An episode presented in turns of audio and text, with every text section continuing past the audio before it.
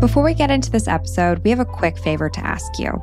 If you love our show, please scroll down to the review section of your favorite podcast platform and leave us a five star rating.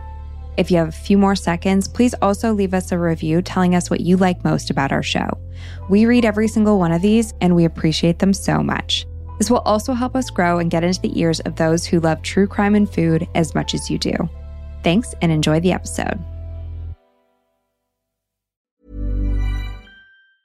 Hey, it's Ryan Reynolds, and I'm here with Keith, co star of my upcoming film, If, only in theaters, May 17th. Do you want to tell people the big news?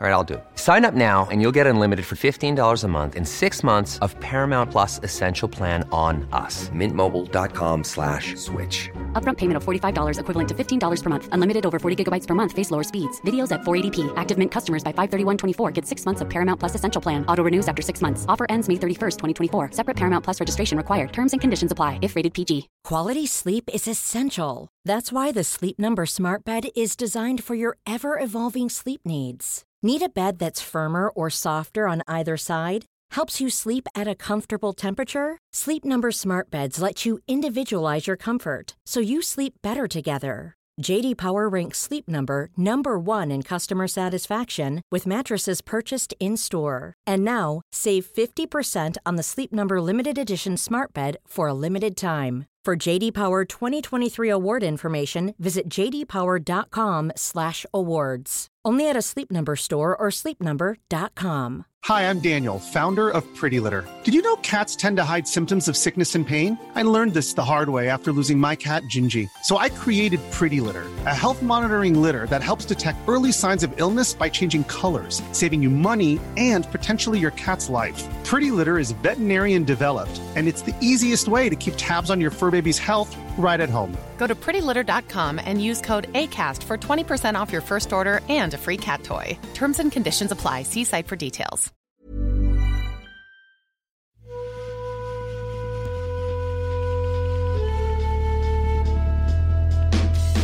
Welcome to Dietetics After Dark, your source for food related crime, scandal, and fraud.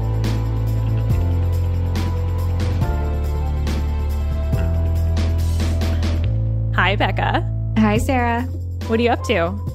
Oh, you know, just sitting here ready to record this podcast um, a little bit earlier. So, just before we sat down, I picked up our first set of Oh, yeah. merch.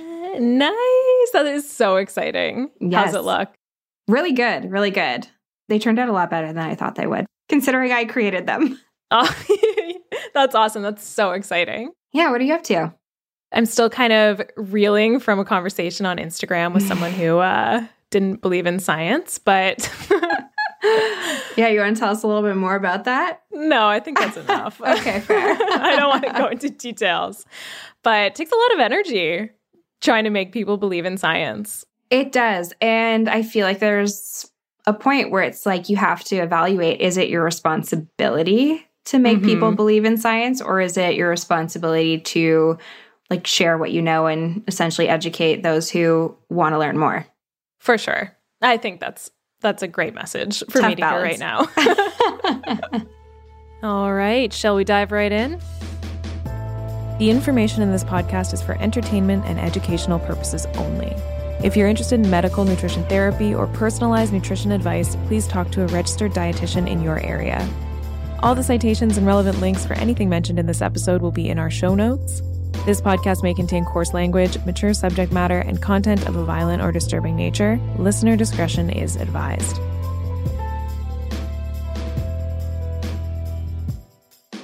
okay, so you asked me to cover the topic of superfoods, which Mm-hmm.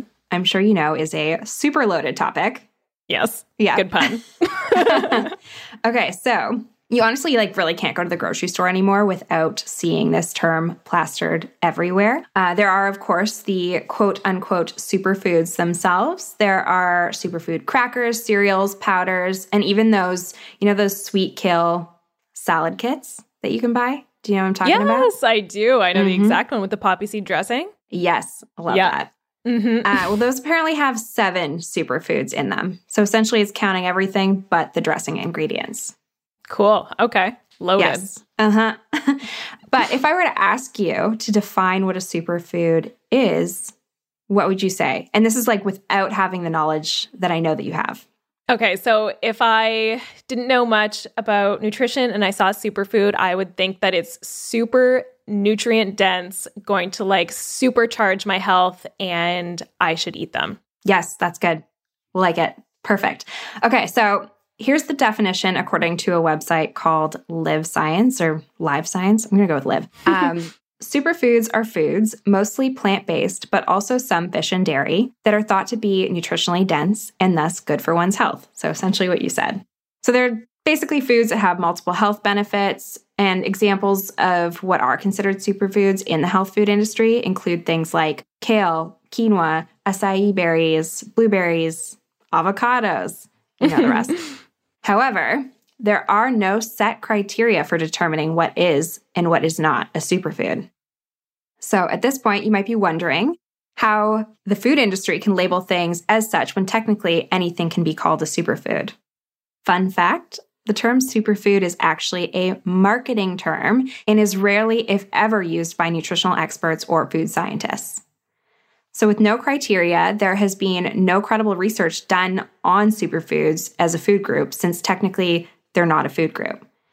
Any food could be coined a superfood at any given moment, other than maybe something like refined sugar, although sugar too does contain an excellent source of glucose, which, as we know from two episodes ago, is the purest form of energy for humans. And I'd say that that's also pretty super. I'd say that's super too. Taste super. Definitely.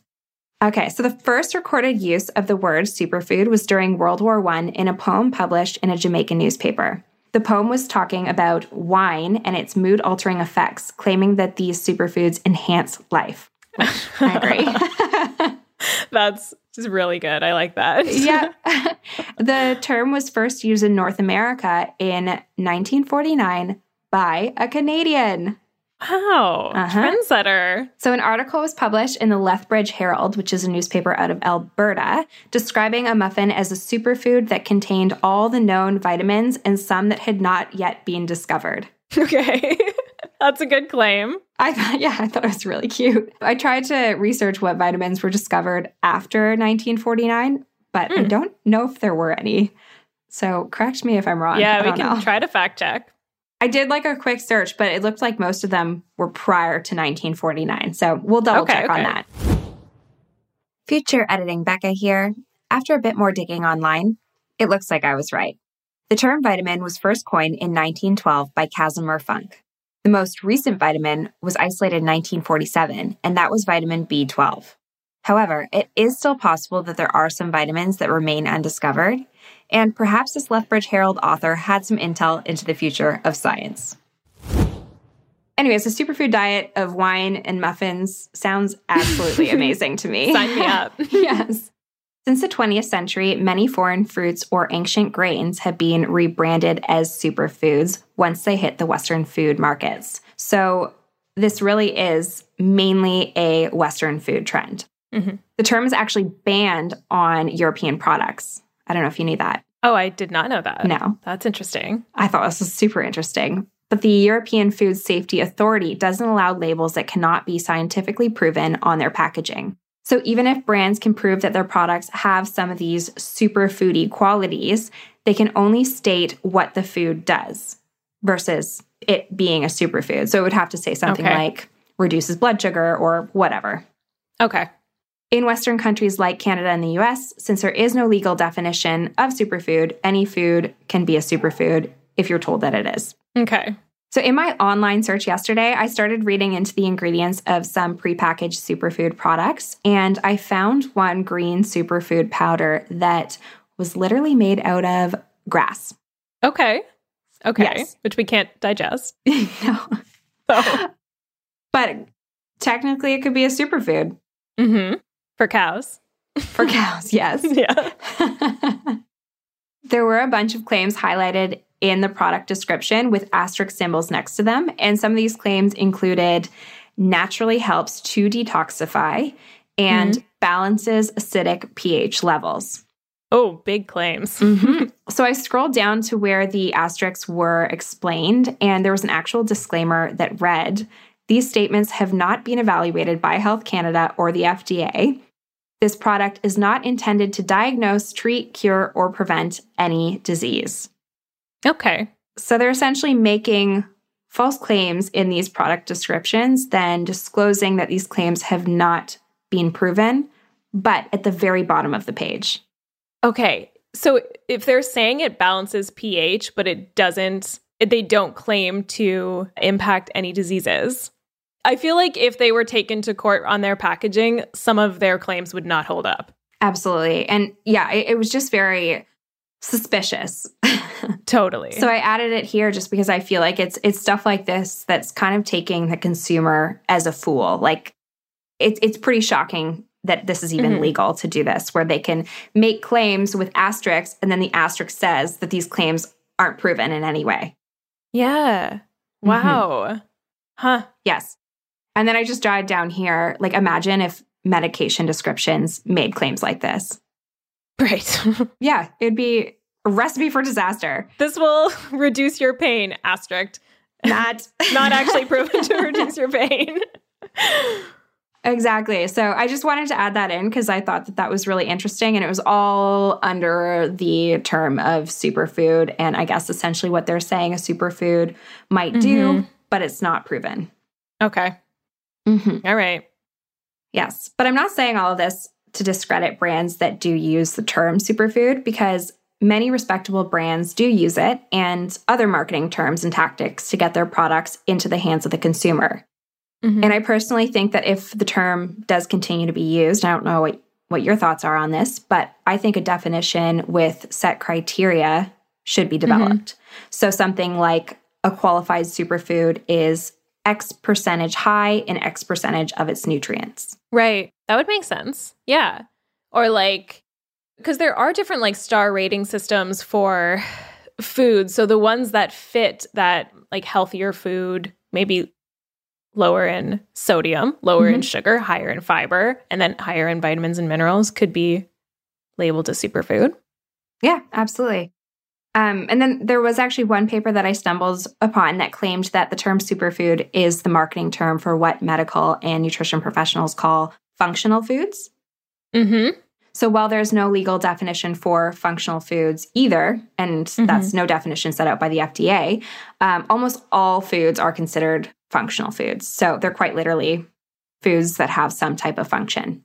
So right. whether they okay. help with digestion, reducing cholesterol, or they prevent yeah. free radical damage, they help lower healthcare costs in an aging population. So that's like the main descriptor.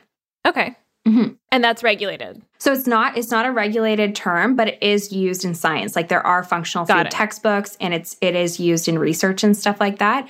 But mm-hmm. it, it's quite literally just defining any food that has some type of, of function. Function. Yeah. So just foods. You could just call but them. But it foods. has to be a function more than just like providing energy. Yes, I think so. Yeah. Okay. Yeah. But these like functional foods, like the functional food description it's just not as like sexy or as exclusive sounding as these exotic superfoods. superfoods. Yeah. yeah. Totally. Okay, so while we're on this topic, I did want to mention a couple other marketing terms that are commonly used to promote consumer confusion, and um, one of which is the term natural. Hmm. That's a doozy. It is a doozy. and we've talked a lot about like toxins and poisons that are produced in nature throughout mm-hmm. our last like couple episodes. And just because something is natural, it doesn't mean that it's good for you. And yeah. things like cyanide, cyanide arsenic, yeah. snake venom, mercury, yeah. anthrax, they're all mm-hmm. products of nature. Arsenic. arsenic. Did you say arsenic? I did. Cyanide, arsenic. Okay. Just wanted to double down on arsenic. It's a big one. yeah. Okay, and then the term multigrain is another one, which mm-hmm. I'm sure might shock some people. Because uh, multigrain, I feel like it does have a really healthy like connotation around it. Um, but multigrain means that there are many or multiple grains in a product, but it does mm-hmm. not mean that any of them are whole grains. And yeah. whole grains are made up of the the bran, germ, and endosperm, the kernel, which contains a lot of the fiber, protein, and, and B vitamins, so the, all the healthy stuff. the grains in a multi-grain product might all be refined or stripped of a lot of their fiber and nutrients. But there's really no way of knowing with that that title. Yeah. I like that one. I feel like a lot of people don't know that. I know even like when we started our nutrition degree, I didn't know that either. I thought that mm-hmm. choosing the multi-grain bread was making a really good decision. Yeah, like making sure you were getting whole grains in the mm-hmm. multi-grain. Mm-hmm. Yeah. yeah. So whole grain, whole grain over multi-grain if you're looking for nutrients mm-hmm. and fiber. Got to get that fiber. okay, detoxifying is another. And this mm, one yeah. drives me bonkers. Food isn't detoxifying. Your body detoxifies itself when you breathe, sweat, go to the bathroom, or just simply live, since your liver filters your blood. There's been no medical literature done on detox diets. In fact, many low calorie liquid diets or detox juice cleanses have been shown to decrease the body's basal metabolic rate, aka the metabolism. Mm, mm-hmm. And this is to conserve the body's energy. So if you're consuming fewer calories, your body makes up for it by lowering your metabolism. Yeah. So some of these diets have uh, may have the complete opposite effect than what they're intended to do. Mm-hmm. Our bodies are smart. They're really, really smart. okay, and then lastly, this is one of my personal favorites: non-GMO. Yeah. What are your thoughts on non-GMOs? Non GMO, just labeling something as not being a GMO, and GMOs are safe. So mm-hmm. that's my thoughts. It's a useless label. Yeah, absolutely agree with you. Um, and I'm not going to like get into this too much because I, I, do feel like this would be a great episode topic. topic. yeah, yeah, it's a big one. It is a big one. But most of the foods that we eat have been modified to some degree, whether these modifications occurred through selective breeding or artificial selection. People have been altering the genetic makeup of food since the beginning of human existence. So many crops would be unable to withstand climate changes, and some simply wouldn't exist without modifications like this. And um, one example is actually broccoli wouldn't exist without selective breeding. I didn't know that. Yeah, so it was created by mixing wild cabbage varieties. Oh, cool. Actually, I think I did know that in like some dusty corner of my brain, but I forgot about there. it. um, and then this one is my favorite. Okay. Purebred dogs. Aw. They wouldn't exist. They wouldn't exist. They're genetically modified organisms. Purebred dogs are GMOs. Yeah. Selective breeding, my friend. Cool. So the next time you go saying you don't like GMOs, just think about your think little about Labradoodle. Aww. but yeah, to sum it up, I feel like terms like these, like superfood, they're a little bit deceiving in that they make other foods seem less than. Often it's the more affordable options like apples and bananas, I feel like, that are put into this less super category. Totally. And they're still super. They are And they're super. still food. But yeah, one of the most common superfoods, as I'm sure you know, is the avocado. Yes, it is. What a perfect segue to my part today, which is, yep, about one of the most well known and popular quote unquote superfoods, mm-hmm. the avocado. Okay, the dark side of avocados. I'm excited and nervous.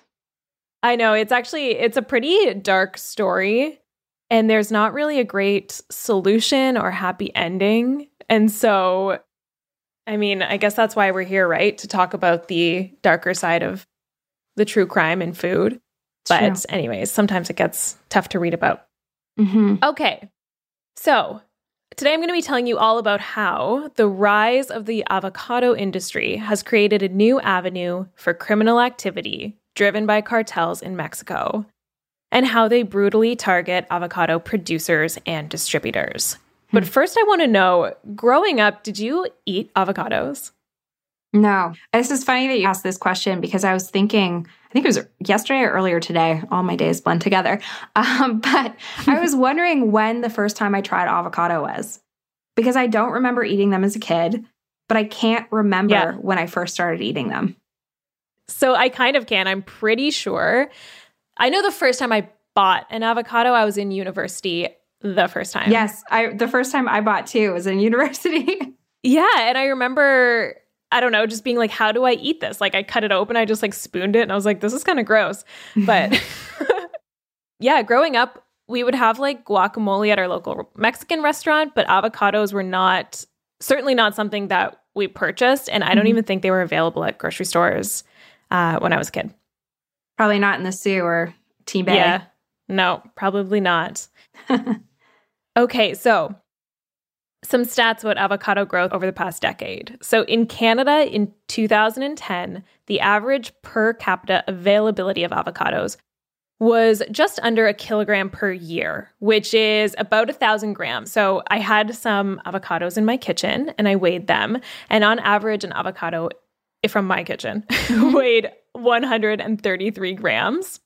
So that's about 7.5 avocados available per capita in the year 2010. Okay. Okay. Was this a, was this a small avocado? They were small. Small. Okay. They were smaller avocados. So 7.5 small avocados per person per year in 2010? available in Available. 2010. I know Okay. it's kind of a weird stat, but that's how many were available to Canadian consumers on average per person in 2010. Okay, I follow. By 2019, that had risen to just under 2.4 kilograms, which works out to about 18 avocados per year per person available, or Mhm. a nearly 240% increase in availability. Okay. So, whether we were eating them or not, there was a massive increase in the avocado market in Canada over that span of less than 10 years. Yeah. And then also in 2019, Canada imported 95,000 metric tons of avocados, up from just 36,000 metric tons in 2010. So, again, we're seeing a massive increase in this span of about 10 years. Okay, quick question for you. Yes. How many avocados do you eat a week? Uh, I honestly don't buy them very often. I No? only buy them if I touch them at the grocery store and they're like perfect, ready to eatness. But Mm. if they're hard, I le- I don't usually buy them. A week, like one maybe. Okay. I was going to say I'm probably like 1 to 3. Yeah, every And single then- week. Like I would say it averages out. Like some weeks are more than others. There's definitely weeks Yeah. where I won't have them, but we'll often go to like Costco or something and get like one of the bags of them. Totally. Mhm. I I'm gonna be honest. I don't love avocados. What? I know. so I like them. Like I need them to be paired with another texture, or I cannot stomach an avocado. Like I'll never just have a plain slice of avocado, but like a guac with a chip Mhm. or a crunchy piece of toast and avocado, I can do that. I like it. It tastes good, but straight up avocado is just not for me. No, I do get that. I I don't eat them with a spoon. And I think it's mm-hmm. because it, it does kind of have like a buttery texture. I know, but that's not even it. It's like the actual flavor is so bland, but yet there's something there. And then sometimes there's a li- those like little strings in them. I hate the strings. I hate the strings. And so it's just, I don't know, it's a texture thing combined with like a complete lack of flavor for me. It needs to be mixed with like seasoning, lemon, garlic, everything. And then I like avocado toast. all right, all right. Um, so, why did avocados become so popular so quickly?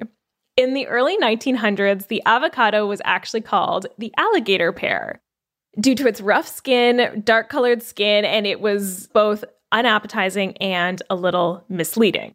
hmm So, a group of farmers got together in 1915 and they collectively decided to rebrand the alligator pear as the avocado. However, avocados still were pretty mysterious to people during most of the 20th century. They were a fruit, but they weren't sweet. They had this leathery skin. They'd go brown really quickly, and you couldn't really cook them. And of course, the low fat trend of the 90s was not kind to the avocado, which is rich in nutritious unsaturated fats. hmm So, struggling to improve the avocado image, the California Avocado Commission hired a PR firm called Hill and Knowlton, who found a way to make the avocado the star of the Super Bowl. What? Yeah. January was the ideal time for perfectly ripe avocados. And so in the early 90s, I couldn't find an exact date on this, even though I searched uh, quite a few websites. But in, in I think the early 90s, the PR company created this guacamole bowl idea where they got popular NFL players to share their favorite guacamole recipes during the Super Bowl. And they passed out samples of guacamole to players, fans, and reporters, and it totally worked. Hmm. Guac was the talk of the town.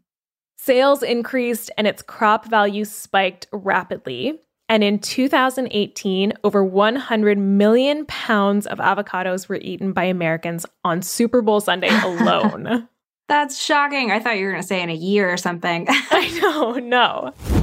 Future editing Sarah here. We're just about to jump into the tough part of the story, and I wanted to pop on to say that the overview that I give of the cartels in Mexico barely scratches the surface of what is a massive, complex issue with a lot of history and politics and dynamics that I could only barely touch upon with a couple hours of research. So, Please keep that in mind during this segment of the episode. And I also have to apologize in advance for my pronunciation. I did practice a lot using Google pronunciation, but I really crumbled during my storytelling and lost some of that finesse required to pronounce the Spanish names. And with that being said, let's get into it. Where are all these avocados coming from to meet this growing demand? Avocados are a tropical fruit. They do not grow well in Canada. So 95% of our avocados actually come from Mexico, mm-hmm. which produces over a third of the world's avocado supply. Within Mexico, the state of Michoacan is the primary avocado producer, supplying 92% of the total Mexican avocado production. According to the Wall Street Journal, Michoacan is the source of four of every five avocados sold in the US. Hmm. Okay, so before we get into the dark downside of avocado production, I'm going to give you a brief background on Mexican drug cartels. Oh. Yeah. Exciting. You didn't never know what you're going to get. So, according to the Council on Foreign Relations, Mexican drug cartels are the leading supplier of heroin, cocaine, and opioids like fentanyl in the United States. And these cartels fuel all sorts of violence and extortion within Mexico, contributing to an average of about 30,000 homicides each year. In 2018, there were actually 36,000 homicides. And in 2019, that trend continued with approximately 90 murders every single day. Wow. Astounding. Those that are staggering of, numbers. Yeah. Mexican authorities have been waging a massive anti drug campaign since 2006, which was kickstarted by former Mexican President Felipe Calderon with something called Operation Michoacan. This was the first large scale deployment of federal troops against the cartel, and the conflict unleashed violence. And instead of getting rid of the cartels, it actually broke them up into, you know, from a handful of large cartels into dozens of smaller ones hmm. that are actually more difficult to control and apparently even more vicious and violent than their predecessors. Oof. Yeah. Sorry, this was in 2019? No, that was in 2006. Oh, sorry, 2006. That this like massive campaign started and it was the first large scale deployment of troops against the cartel. And it sort of worked in breaking up these larger cartels, but it backfired in that it made all these little cartels that are apparently more vicious and violent.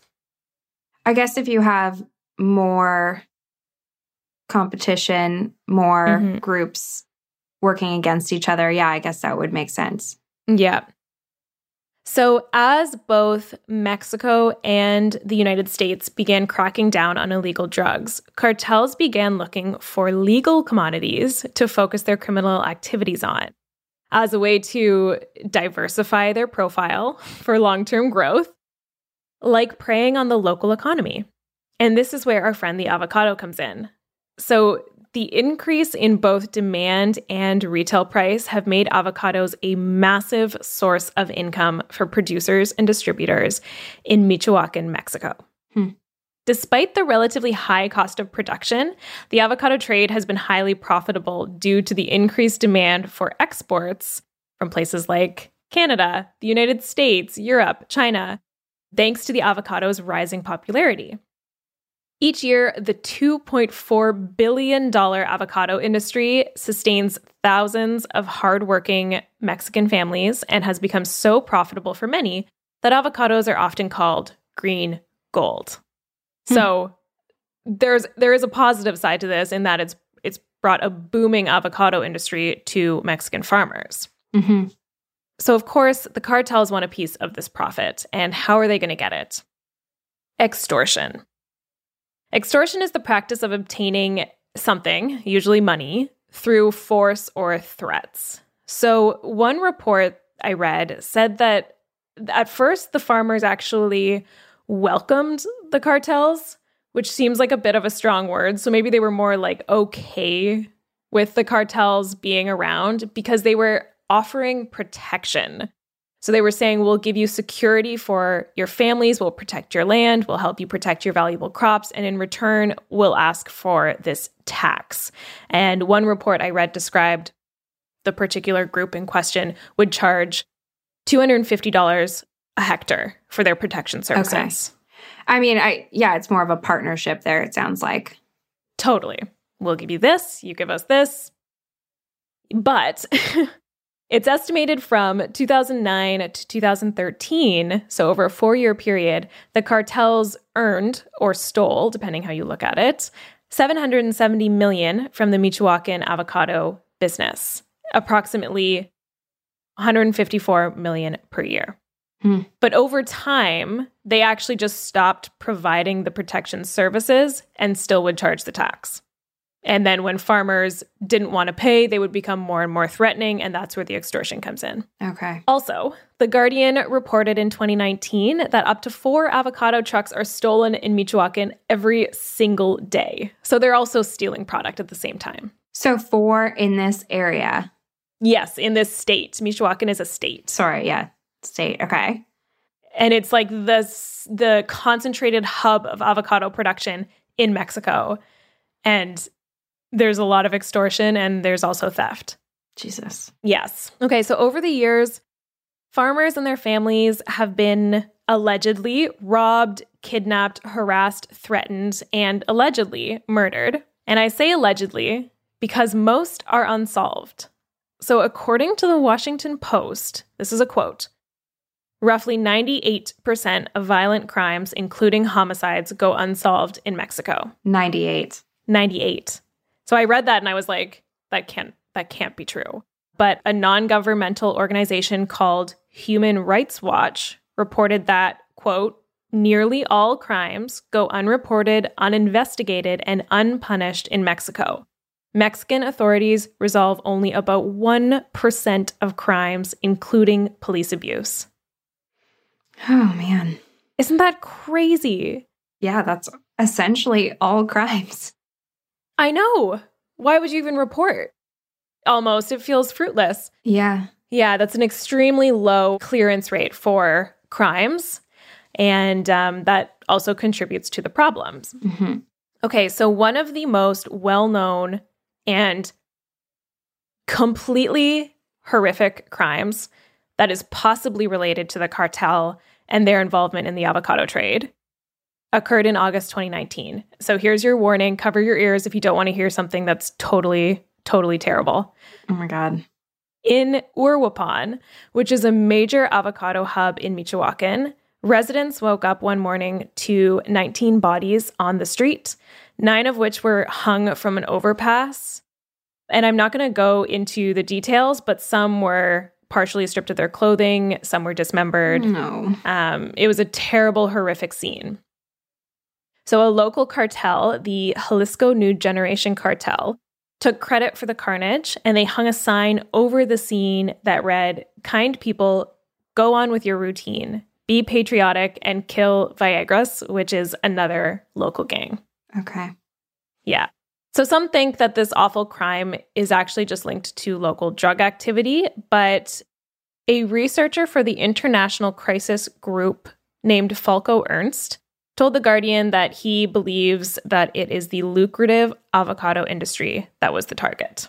So, like, are we aware of who the victims were? I couldn't find the names of the victims. Na- oh, oh boy. Okay. And I also couldn't find any information on like a resolution in this crime. Like, it doesn't seem like anybody's been charged. Or, even, yeah, just like nobody's been held accountable. Yeah. Oh, that's really sad very sad and possibly linked to the avocado industry. And I think that like a big when I was researching this, it's I think it's very challenging to to tease, you know, was this specifically avocado or was this drug related or the cartels have their hands in so, pretty much anything profitable. Mm-hmm. It could be anything from bottling factories to like tortilla shops, all sorts of things. Yeah. So it's hard to tease apart, but the avocado industry in this particular town, Uruapan in Michoacan, is like a huge avocado hub. Right. And I, I know we talked about this a couple episodes ago, just about how crime often does surround things that become profitable. Yeah. Um, that's where most food fraud and stuff comes comes from. And Totally. it sounds like it's something very similar here. Yep. So it's not just avocado farmers who are at risk here, but individuals with competing interests against the avocado industry may also be at risk. Homero Gomez Gonzalez and Raul Hernandez Romero were an environmental activist and a tour guide at the El Rosario Butterfly Reserve in Michoacan, where millions of monarch butterflies would travel each year. Homero Gonzalez had been an activist his entire life, and it was his efforts against deforestation that actually led to the establishment of this monarch sanctuary, which is actually a UNESCO heritage site. So both men were found murdered within the span of a week, showing the danger that can come along with being a conservationist in a region that has a vast expanse of protective land that can be considered a competing business interest for illicit avocado production. The thought is that this was a target because they were protecting all of this land, which could be better used, I guess, for avocado production. Mm. So avocados actually grow in like they prefer a forested area, like a the forested type of I'm not sure if it's the soil or if they need the shade, but avocado production leads to a lot of deforestation because that that's the soil that they prefer.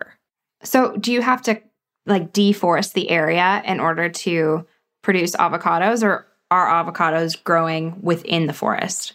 You have to deforest the area. Okay, Yeah. interesting. Which is another critique of, of avocado consumption, but not the one we're covering here. but yeah, so this protective site in this particular state, which is the, you know, the main place where avocados are produced in Mexico, is quite possibly targeted because of, you know, they have control over this land. Mm, that's so unfortunate. It sounds like such a peaceful place, like a butterfly sanctuary. I know. And I saw I have some pictures that we'll post on the Instagram, but like just the nicest looking guy at the most adorable butterfly sanctuary and like it was such a beautiful place. And millions of monarchs every year. Is it still standing, the sanctuary? Mhm. Okay, that's Yeah. good. Happy to hear that. Happy to hear that. Yeah, it's a it's a UNESCO heritage site, so it is really protected. hmm Okay. So while there's not actually an established link, again, between avocado cartels and the butterfly sanctuary murders, which is no surprise given the clearance rate for crimes in Mexico, one article on Wall Street International claimed that, quote, the cartel's strategy is simple. Murdering those who are dedicated to maintaining these sanctuaries will cast fear and distinctly impair the established tourist economy, providing them with the insidious opportunity to expand their vile economic ambitions. Hmm. So it's a loaded quote, but it's basically just saying they're trying to scare people from opening up more sanctuaries. They're trying to impair the tourist economy and essentially gain control of some of this land so that they can continue to grow avocados. hmm Okay, so it's important to note that the victims of cartel harassment feel like they don't really have anywhere to go. So, according to an organization called Human Rights Watch, there's widespread corruption in the police system in Mexico. So, many avocado producers have turned to the creation of vigilante self defense groups or autodefensas to fight off the criminal groups. So, think groups of farmers, growers, small business owners, conservationists banding together to create systems to protect their land or their mm-hmm. farm or their territory. But there are even reports of corruption infiltrating these groups as well. So, you know, the groups are formed, they have the best of intentions, and then they realize there's profit to be made here and corruption sort of infiltrates. So either they start to engage in criminal acts themselves or someone from a gang will infiltrate that group and kind of like join it and then corrupt it from the inside out sort of thing. Yeesh. I know. It feels like it's such a wicked problem, like in the public health sense of the term wicked problem, where it's so complex and it's so layered and it's uh, it feels almost impossible to solve because of all the moving parts and different players and different levels of corruption and power. For sure. And it sounds like a lot of things would need to change in order to make this a better situation for everyone.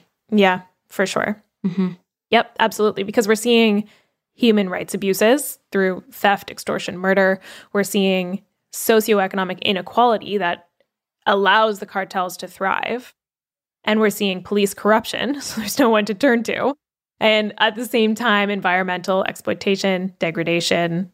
Um, yeah, it's not great. Mm. So, as someone who has a bag of avocados in her kitchen right now, Samesies. What can we do? Ah.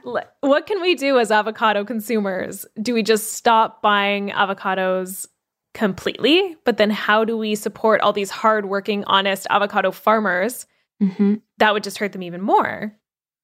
So, like I said, the problem is so much greater than avocados. The cartel is involved in everything from drugs to forestry to little tortilla shops to basically anything that's exploitable or profitable in some way. Mm-hmm. And so, if we were all to boycott avocados, the avocado trade would be less profitable, and the cartels would probably just shift their focus to another business that they could exploit, whether Right. it's like mezcal, mangoes, strawberries, limes, whatever.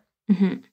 According to Adrian Matai in an opinion article for The Guardian and another opinion piece by Ian Grillo for the New York Times, one of the best things that we can actually do for the Mexican avocado industry is work towards tightening up American gun laws. Interesting. I know. I was like, first of all, I was like, I don't, I didn't think I'd ever talk about gun laws on the podcast.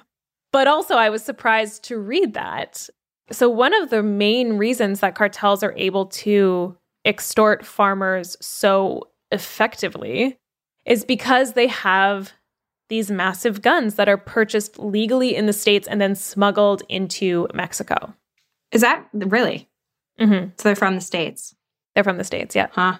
So, according to the Bureau of Alcohol, Tobacco, and Firearms, a very large portion of the guns recovered from cartels are purchased in US stores. And there are estimates that suggest nearly a quarter of a million guns illegally cross into Mexico each year. What? Yeah. Wow. It is so crazy to think that American gun laws can have this much effect on another country. I know Totally. that us in Canada, we experience some of the downfalls from it as well, especially Mm-hmm. in like the GTA, like the, sorry, the general Toronto Yeah. area and whatnot. But man, that is a lot. I know. Yeah, it's crazy.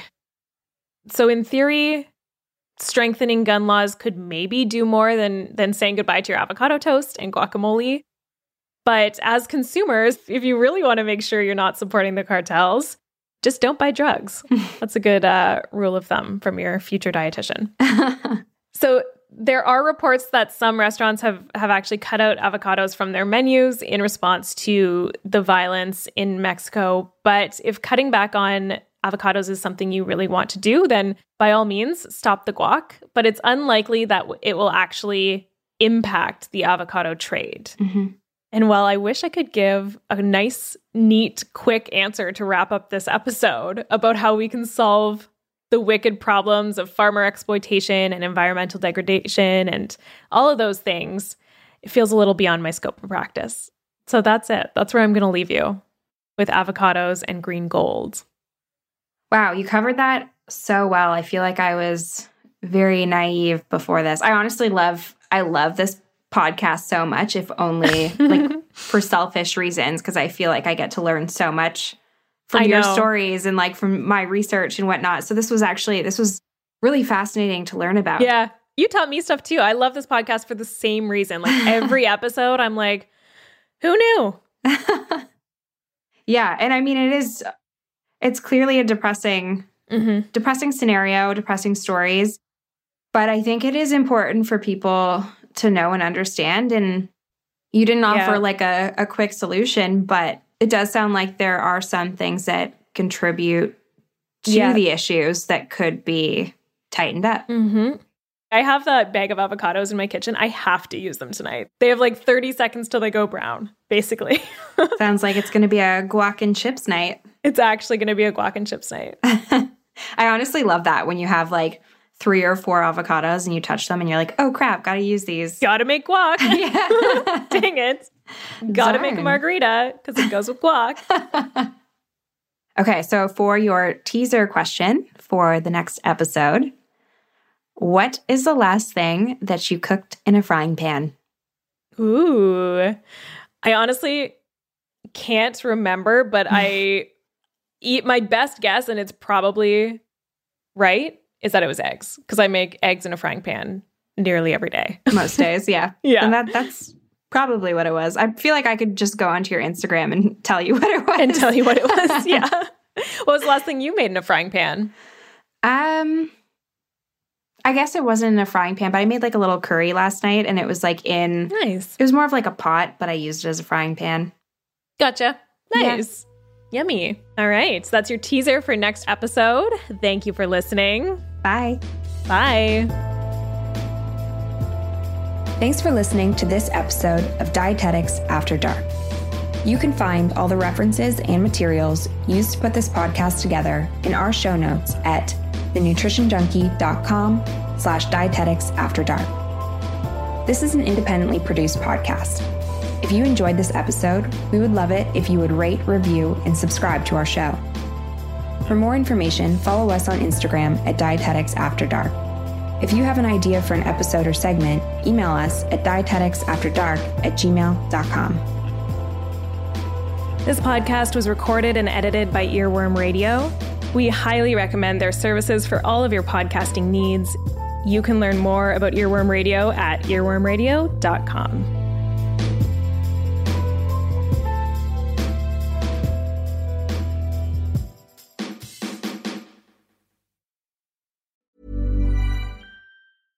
Hey, it's Paige DeSorbo from Giggly Squad. High quality fashion without the price tag. Say hello to Quince. I'm snagging high-end essentials like cozy cashmere sweaters, sleek leather jackets, fine jewelry, and so much more. With Quince being 50 to 80% less than similar brands. And they partner with factories that prioritize safe, ethical, and responsible manufacturing. I love that. Luxury quality within reach. Go to quince.com slash style to get free shipping and 365 day returns on your next order. Quince.com slash style. Hey, it's Paige DeSorbo from Giggly Squad. High quality fashion without the price tag. Say hello to Quince. I'm snagging high-end essentials like cozy cashmere sweaters, sleek leather jackets, fine jewelry, and so much more. With Quince being 50 to 80% less than similar brands. And they partner with factories that prioritize safe, ethical, and responsible manufacturing. I love that. Luxury quality within reach. Go to quince.com slash style to get free shipping and 365 day returns on your next order. Quince.com slash style. Imagine the softest sheets you've ever felt. Now imagine them getting even softer over time. That's what you'll feel with Boll and Branch's organic cotton sheets. In a recent customer survey, 96% replied that Bowl and Branch sheets get softer with every wash. Start getting your best night's sleep in these sheets that get softer and softer for years to come. Try their sheets with a 30-night guarantee. Plus, get 15% off your first order at bollandbranch.com. Code BUTTERY. Exclusions apply. See site for details.